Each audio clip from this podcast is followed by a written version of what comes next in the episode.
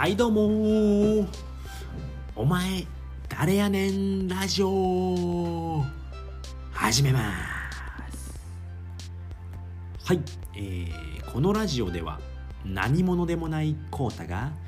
さまざまなチャレンジをして成長していくラジオです。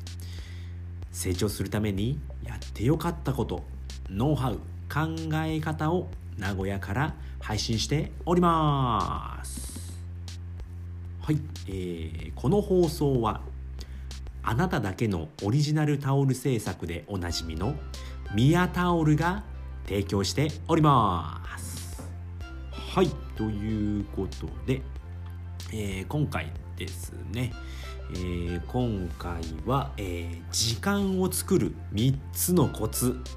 というお話をしたいと思います。時間をみ時間を作る3つのコツですね。どうですかね。やっぱりまあのサラリーマンやってて、えー、まあ、時間がなくて、えー、副業したいけどできないっていうお悩みがあるかと思いますが、えー、結論3つ、えー、言っちゃいますね、え1つ目、え仕事を辞める。仕事を辞める、はい、2つ目隙間時間を使う。で3つ目は外注するっていうお話でございます。うん時間を作る3つのコツですね、えー、仕事を辞める隙間時間を使う外注するですね。では1つ目の仕事を辞める。もうこれは、えー、サラリーマン辞めるってことですね。うん。なぜかというと、えー、とまあサラリーマンはですね、まあ、時間を、えー、時間をうんと売って、えー、お金を稼ぐっていう形なんですね。労働集約型っていうんですけれども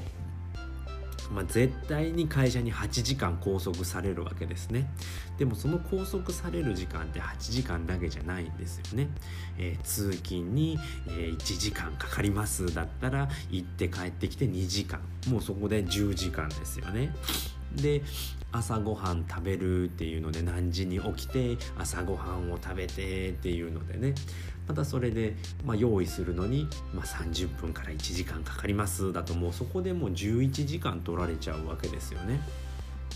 それで、えーとまあ、時間がないっていうのはもう仕事辞めるしかないんですよね。うん、で仕事を辞めてしまえば、まあ、8時間っていうのが、えー、確保できるわけですね。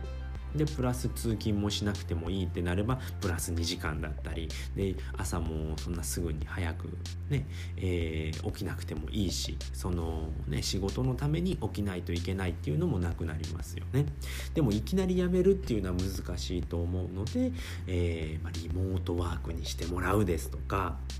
まあ、半分まあ、えーと、1週間が5日あるので、えー、3日間は、えーと、出勤します。で2日間はとりあえず、リモートワークにしてください。っていうことだったりすると、まあ、時間が作れます。っていうことですね。で2つ目は隙間時間を使う。これすごく大事なことです。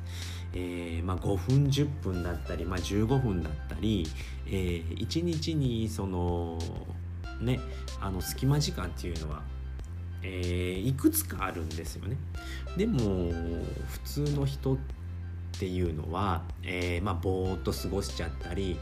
あー15分休憩だみたいなね、うん、ちょっとどうかでも見よっかなみたいな感じになるんですよね。あちょっとゲームしよっかなみたいな感じになるんですけれどもこの隙間時間を、えー、使うことによってものすごく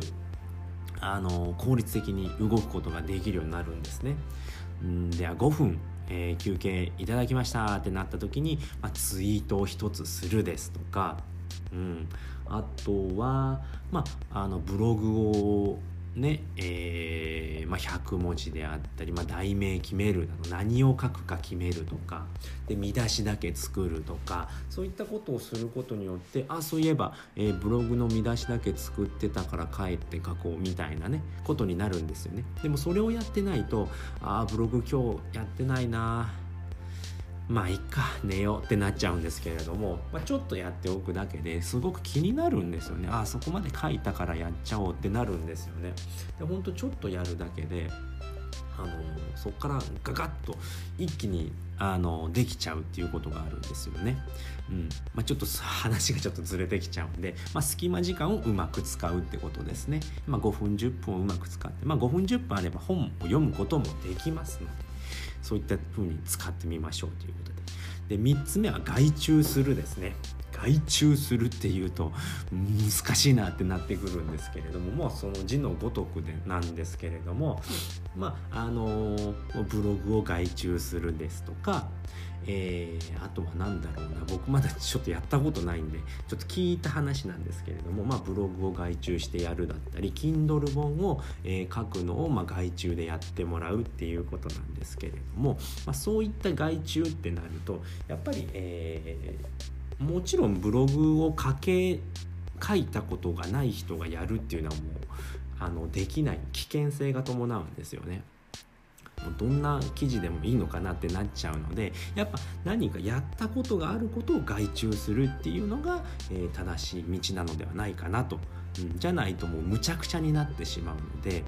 でこのポイントに関してはやっぱりその慣れてる人じゃないとそういったまあライティングですとか、えー、Kindle 本を外注するっていうのは難しいと思うんですね。で僕が考えたのはここで、えー、まあ家事ですよね。家事代行だったら、えーとまあ、やったことあるじゃないですか、まあ、洗濯が嫌だとか、えー、ご飯を作るのが面倒くさいっていうのは外注するといいと思うんですよね。やっぱりその時間って結構時間あると思うので、まあ、洗濯にせよ1時間だったり、まあ、食事作るのも1時間かかったりすることもありますよね。まあ、そういったものにお金を使って時間を、えー、作るっていうことできるんですよね。で僕が経験した中ですごいおすすめなのは食洗機ですね。うん、この食洗機はもうめちゃくちゃ楽です。えー、もう洗って乾かすまでしてくれるので、まあ、とりあえずもう食器洗うのってすごい面倒くさくないですか？僕めちゃくちゃ嫌いなんですけれども食洗機だとまあちょっと水でビャーっと流してでも並べていくだけなんですよね。で洗剤入れてポチってやればめちゃくちゃ綺麗に洗ってくれるんですよね。で洗い終わったらもう乾くまでほかっておけばいいので1時間とかで洗ってくれるんですよね。で乾いたらもう開けてでそのまま乾かして寝るみたいな。感じで。で起きたらもうしまえばいいだけっていう風なのでめちゃくちゃ楽なんですよね。でこれ僕買ったやつをまたリンクつけておくのでこれめちゃくちゃ時間があの楽になるし気持ちも楽になるんですよね。あ洗わなくていいんだ。ご飯食べたら終わりみたいな感じになるんですごいおすすめですので、うん、これはめちゃくちゃ時短になってるなっていうので、まあ、時間を作ることができたなっていうのでちょっと外注とはちょっと話がでも一応家事代行みたいな感じに僕は思ってます。はい。ということで今回はですね、まあ、時間を作る3つのコツっていうことで、えー、まあ、1つ目は仕事を辞める、まあ、労働集約制の仕事ですね時給ですよね時給で稼いでいることをやめましょうということですね。